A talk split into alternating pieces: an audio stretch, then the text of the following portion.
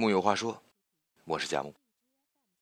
你相信人世间有鬼魂吗？今天是农历七月十五，中元节。相传它是中国传统的鬼节，也是民间祭祖的日子。这一天，地宫将打开地狱之门，已故的亲人便可回家，再拾一回人间烟火。这一天，秋风凉凉，月光盈盈。按照民间习俗，人们得在自家门前点燃香烛，摆上祭品。人们始终相信，死去的故人并非真的离开，他们将从另一个平行世界出发，只为这一年一次的重逢。心中思念的人儿啊，我们山水来有路，再见。会有期。中原，也是佛家中的盂兰节。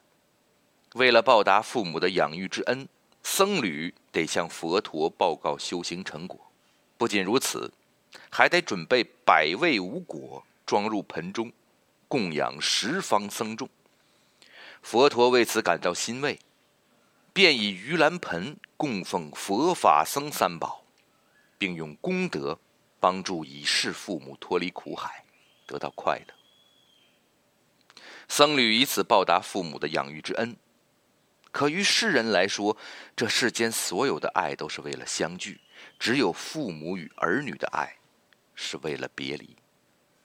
唯有默默相伴，念念不忘。中原。漫长的时间长河中，人们保留了放水灯的习俗。民间流传，这世间所有死去的人都会沉沦在神秘黝黑的水下，因此，每年七月半，生者都会在木板上扎上一朵五彩莲花灯，然后一盏一盏点亮，放入水中逐流。在那莹莹闪闪的光亮中，人们许下心愿。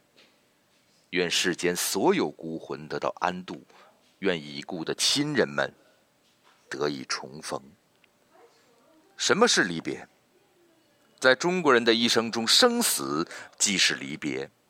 什么是重逢？这世间所有的相遇都是久别重逢。人生就由无数次的离别与不断的相逢构成的。